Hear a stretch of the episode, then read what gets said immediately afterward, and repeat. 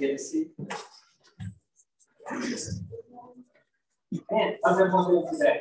Did you survive your first day of classes? Did anyone get lost and not make it to one of their classes? Paige? All right. Um, well, hopefully you guys had a good first day of classes. It is great to be back here with all of you. Uh, I see a lot of new faces. So for those of you that don't know me, my name is Jason Mundie, and I am the campus minister and director here at the Christian Student Center. Our mission here is a pretty simple one. If you look on that board, it is to develop a community of students who know, love, and serve Jesus. And so um, that's our mission here, and we we everything we do is, uh, is geared towards that mission. And so um, hopefully you will find this place to be a home away from home for you. Um, you know, this building that we have is all thanks to um, our sponsor church, Laurel Church of Christ. And so uh, this ministry wouldn't exist without them. And this building is a really huge blessing because it is a lot of freshmen don't know this, but this building is open from 7 a.m. to 11 p.m. every day. And so you can come here, hang out between classes. Um, you can shoot pool or play ping pong uh, and just have a community of students that you can be around all the time. And so uh, it's not common for to come in during the day and see people napping or see a group going out and grabbing lunch or doing homework at the tables. And so um, and so this building is here for you guys. And so it's open from 7 a.m. to 11 p.m. every day. And, and uh, come by and just have a good time. So um, we are starting a series called This or That. And uh, it is a, um, our, our CSC theme for this year is authentic. And it was voted on by the returning students. And so this uh, theme of this or that is really looking at characteristics traits that will help you to become more authentic and more like Jesus. And so uh, that's what this theme is. Um, and so to kind of kick us off for this theme, I do have a game for us. And so I'm going to call up two of your student leaders, actually your uh, two um, co-presidents, which are right here. And so uh, they can come up. Let me introduce them for you real quick. Uh, this is Nathan McCurry. He is a junior and uh, senior in, in business, industrial engineer. uh, industrial engineer. He also is in the band, so he uh, he plays trumpet in the band. Trumpet. Yes, I got that. he plays trumpet in the band. So um, this is Nathan. Uh, say hi to Nathan. You really want to get to know Nathan. He's, he's a great guy. Um, this is Josh Henninger, and he is another one of our co-presidents, and he is a junior, right? Junior in business. All right, I got that correct. Um, and he is also a great guy. He's from here in Knoxville, and uh, and so he knows the town really well. So if you have any questions, you can ask him as well. Um, both of them are really good at spikeball. So if you want to uh, challenge them to spikeball, they would be. Uh, you could probably beat him right now because he has a long name, but uh, Nathan probably not. So, um, so yeah, come on Thursday and challenge them to spikeball and, and see if you can uh, best them. So, uh, since they are co-presidents, why don't you guys grab your chairs and come up right down here? Um, have you guys ever seen the Water Wars on uh, Jimmy Fallon? No? Okay. um, okay, so essentially the way this game is going to work is uh, I'm going to ask each of them two questions, and they have, um, and if they get the question right, they get to throw water in the other person's face. Um, if they get it wrong, then the other person gets to throw water in their face. So let me prove this. All right, so the very first question is, all right, and I looked this up on the internet, so it's not like I just made this up. Uh, what is more popular, what is the more popular flavor of ice cream, vanilla or chocolate? Who wants to take this All right, Josh, what is more popular, vanilla or chocolate? What flavor of ice cream is more popular? I'm gonna say chocolate. Chocolate. And he would be correct. Yeah. All right.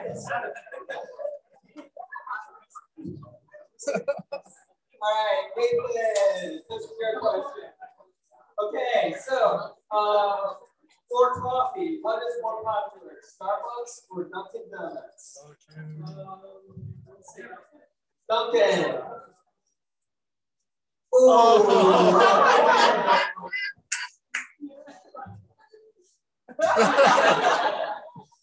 okay, uh, Minnie, this is your question. Okay, Ooh, how many people identify as Democrat versus Republican?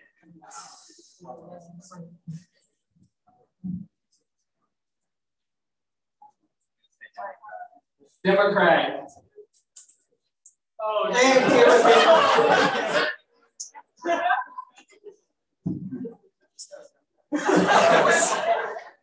All right, last question. Maybe. Come on, Nathan. Maybe Nathan can get this correct. Um, all right.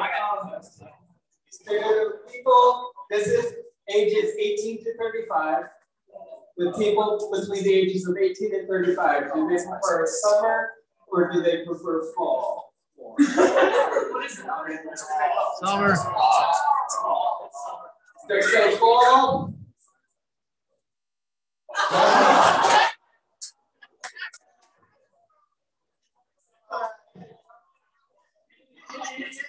Oh, got it. All right. Give these two a round of applause.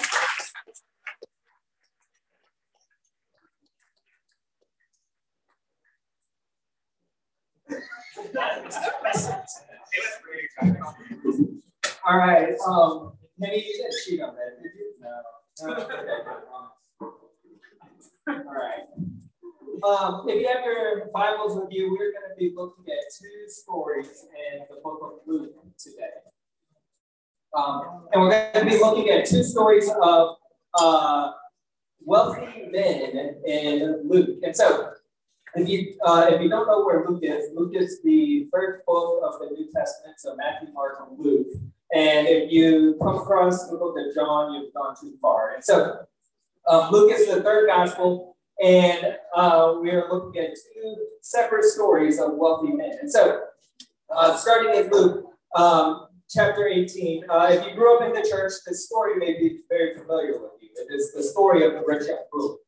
And so, um, if you didn't grow up in the church, well, maybe this will be a good story for you. So, uh, starting in Luke chapter 18, verse 1, it says, Once a religious leader asked Jesus this question Good teacher, what should I do to inherit eternal life? You see, from the very beginning of this interaction, this man, right, is very prideful. And Jesus, he knows that this man is very prideful. And this is evident by his question, right? What can I do to inherit eternal life? You see, this man thinks he can do something to earn eternal life. Um, continuing on verse uh, 19. And Jesus' response to this man is, is brilliant, right? Uh, let's look at verse 19. Why do you call me good? Jesus asked, asked him. Only God is truly good. And so Jesus' response to this man, knowing that this man is very prideful and that he thinks he can earn his way to eternal life, his response is, Hey, why do you call me good? And Jesus is asking him this question because he wants this man to pause and think. Right? He wants this man to pause and think. Because you see, this man, he called Jesus good. And Jesus says, Hey, if I am good, only God is good. And so if you're calling me good, then you must think that I am God.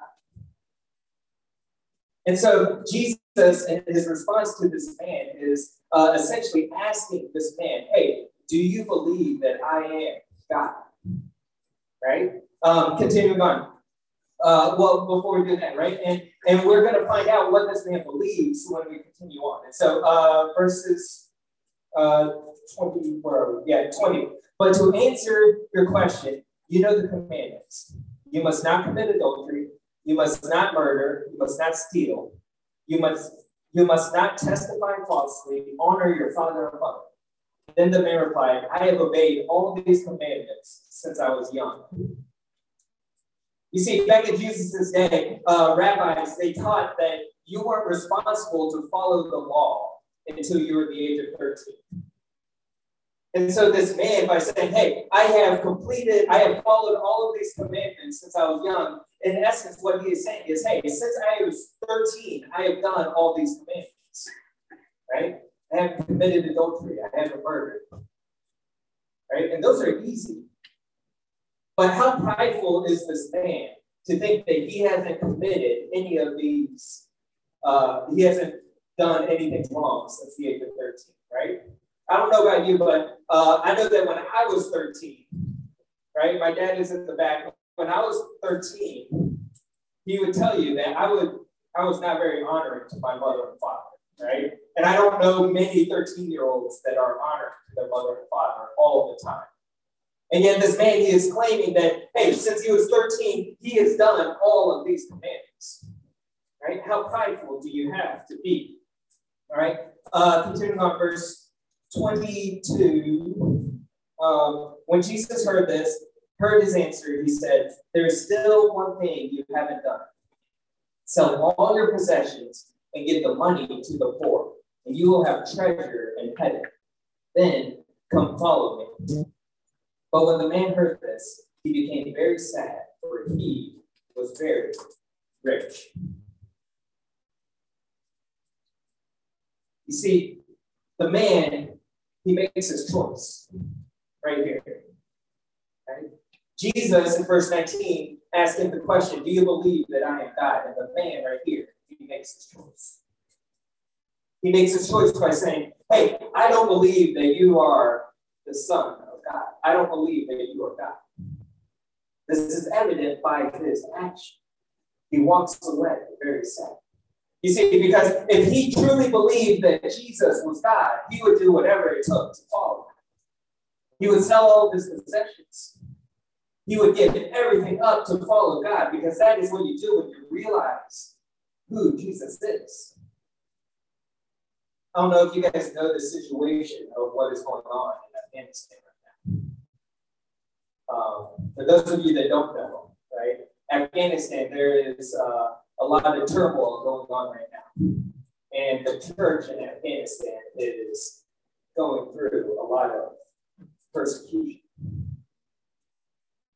And we are getting reports of Christians that are saying, hey, we fully expect that within the next day, week, two weeks, that we're going to come and see Jesus face to face because we're going to be killed.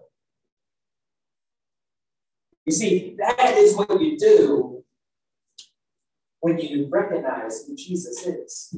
You're willing to give up everything to go and follow him. But this man, right? This man, he already has a God. Right? This man already has a God, and the God is himself. He is so prideful that he thinks that he can define good and evil for himself, and he doesn't need another guy to tell him what is good and evil. He thinks that he can be good enough. He can earn his own salvation.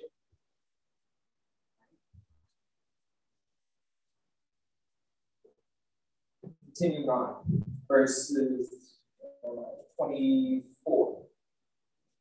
When Jesus saw this, he said, How hard is it for the rich to enter the kingdom of God? In fact, it is easier for a camel to go through the eye of the needle than for a rich person to enter the kingdom of God. Those who heard this said, Then who in the world can be saved? He replied, What is impossible for people is possible with God. Peter said, We left our homes to follow you.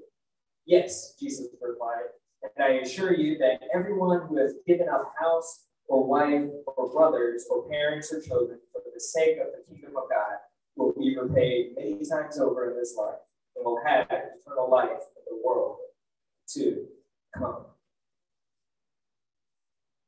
What is impossible for people is possible with God.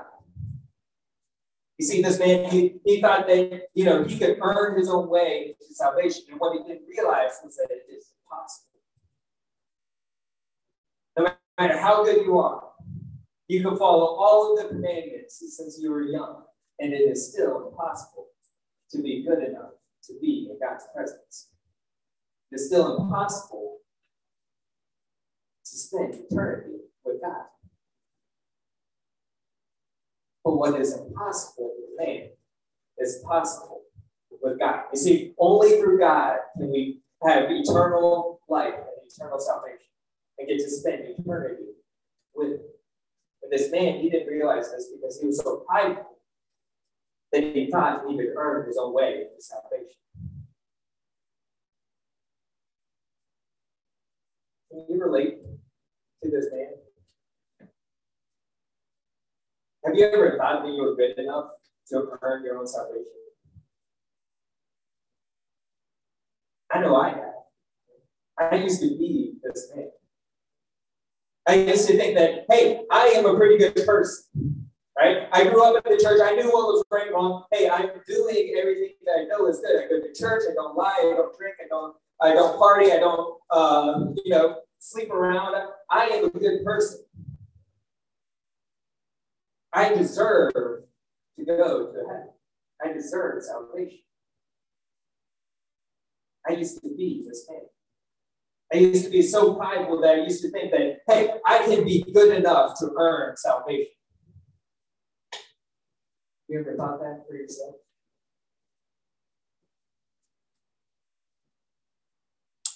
Growing up, I um, I had really bad rhythm, right? Uh, I remember I would like clap at church during songs, and I would always be clapping off beat. Like everyone would clap, and then I would clap, and it'd be really bad. And my mom had to like help me clap off beat. Um, now the problem though is that, and I still think I have good rhythm. Uh, the problem though is that I thought I had really good rhythm. Right? Um, in fact, when I when it came time in middle school to choose an instrument, does anyone know what instrument I chose to play? Yeah, percussion, drum, right? Uh, I chose to play drum because I thought I had perfect rhythm. And, uh, and so I, I chose to play drums and I thought I was really good. And the first time that I realized that I didn't have very good rhythm and I wasn't very good was uh, I started playing drums in the fifth grade. And it wasn't until the very end of sixth grade that, so two years of playing drums. It wasn't until the very end of sixth grade when the band director of the middle school stopped the whole band and stopped practice and said, Hey, Jason, that is the first time you were on beat the whole song. And I was like, What? I have perfect rhythm. I'm always on beat, right? Um, and in fact, uh, I still think I have really good rhythm. Um, I asked my wife the other day some things that I think I'm good at that I'm really not. And she said uh, two things. She said rapping and uh, dancing. And both of those take rhythm, right? And so uh, I still think I have really good rhythm. And it's that confidence, that pride, and thinking that I have really good rhythm that has prevented me from taking on instruction and actually becoming good at drums and rapping and dancing. Um, and here's the thing, right? Sometimes we do this with religion too, don't we? Sometimes we uh, think we've become so good at religion, so good at church, so good at the Christian walk that we don't need to take on instruction, right? We think we're so good at this thing called church and religion that we don't need Jesus. I don't party. I don't get drunk. I go to church. I'm involved in the Christian ministry. I'm not sleeping with my girlfriend. I'm not getting high on the weekends. I've done all of these things since my youth. And in essence, right, we are like this young man, this rich young ruler. Our pride is getting in the way of us realizing that we can never be good. We can never earn our way into salvation. So if you look just ahead, right, at Luke chapter 19, so if you just skip over a few verses, Luke chapter 19, we come across another wealthy man. And this time, the wealthy man, his name is Zacchaeus. All right. Um, and so, you know, you may be familiar with Zacchaeus. Uh, a lot of people are familiar with Zacchaeus, even if they didn't grow up going to church because of that like song, that VBS song, right? Zacchaeus was a wee little man, a wee little man he. Um, and so, uh, you know, a lot of people are very familiar with this song, but what a lot of people don't realize is how linked these two stories are between the rich young ruler and Zacchaeus. And so, uh, chapter 19, verse 1, starting at verse 1. Jesus entered Jericho and made his way through the town. There was a man there named Zacchaeus. He was the chief tax collector in the region, and he had become very rich. He tried to get a look at Jesus, but he was too short to see over the crowd. So he ran ahead and climbed a sycamore fig tree beside the road, for Jesus was going to pass that way. You see, Zacchaeus, he would have been very hated in his community. Uh, he was a tax collector. And so the, the way tax collectors back then, they earned their wealth was they over collected taxes and then just pocketed the rest. Right? So let's say I owe, uh, or Cole owes um, the, the university ten dollars, and I am collecting the money for the university. I would come to Cole and I would say, "Hey, Cole, uh, you actually owe the university twelve dollars." So he would give me twelve dollars, and then I would give ten dollars to the university and keep two for myself. Right, and that's what the tax collectors did, and everyone knew that tax collectors did this, and so he was well hated in his community. Right, you would hate that too. Um, but not only that, he was also probably really ridiculed as well. Um, so he was hated and ridiculed. And one of the reasons why he would have been ridiculed was because his name, Zacchaeus, is short for Zechariah, which uh, stands for the righteous one. And Zacchaeus was anything but righteous, and the whole town knew it. And pair that with his stature of being short, right? Uh, and funny looking and so forth. Like Pair that with um, his stature and his name not being what it should, he was ridiculed and hated in this town. And so as he's trying to get to Jesus, I can just picture it, right? People are stepping in his way, deliberately blocking him from getting to Jesus.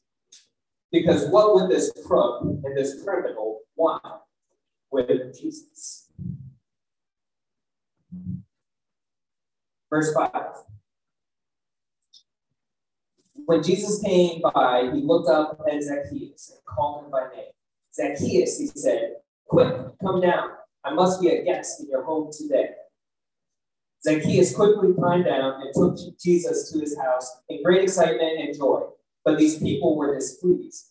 He is gone to be the guest of a notorious sinner, they grumbled. Back in Jesus' day, going to someone's house was more than just like going to a friend's house when someone stayed at their house, especially a sinner, it was almost as if they were partaking in the sin themselves. And I find this interesting, right? Because that, that's what Jesus does, right? He goes and he shares our sin and takes on our sin for us. And Zacchaeus, he recognizes this. Um, verse, uh, starting in verse 8. Meanwhile, Zacchaeus stood before the Lord and said, I will give half my wealth to the poor, Lord. And if I have cheated people on their taxes, I will give them back four times as much. Half my wealth to the poor. And if I have cheated people, I'll give back, back to them four times as much. Theologians believe that um, by doing this, by giving away half his wealth to, his, to the poor and then paying back four times what he has cheated people, he is essentially voluntarily doing what Jesus asked the rich young ruler to do. By giving away half his wealth and paying back four times what he cheated everyone, theologians believe he's giving away everything that he has.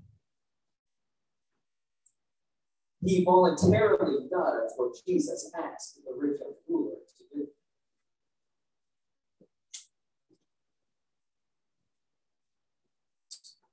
Verse 9.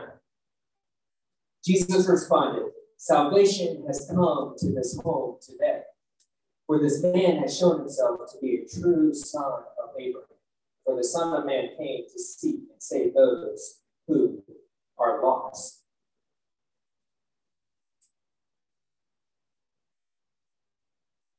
See, Zacchaeus, he had the ability to know that no matter what he did, he could earn salvation. He understood that it was only through Jesus that he could be saved. And here's the thing, right? Pride ultimately will bring you pain. Right? Pride brings pain. But humility, humility, it brings you treasure in heaven. So who are you? Are you the rich ruler? Or are you Zacchaeus?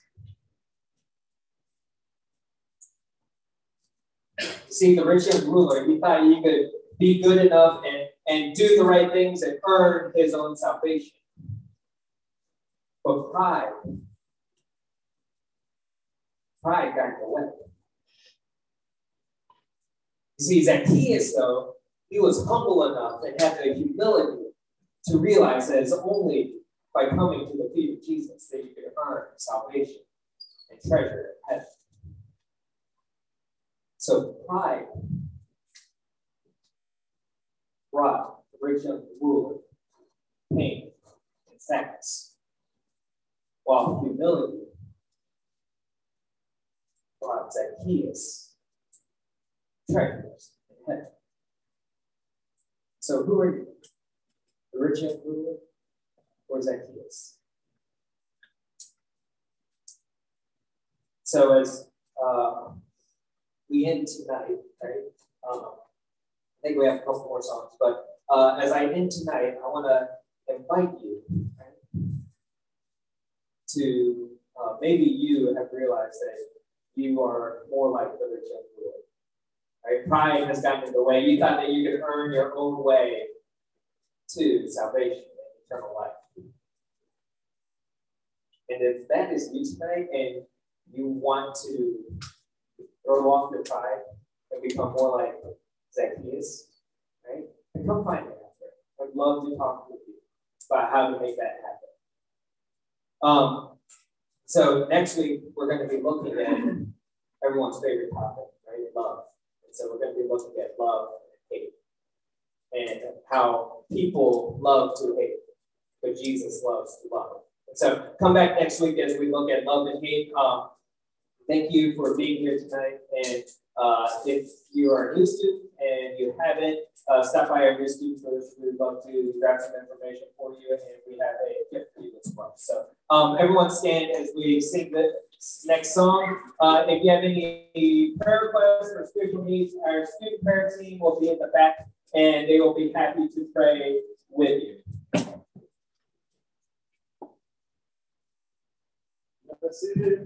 your name, the land that explains.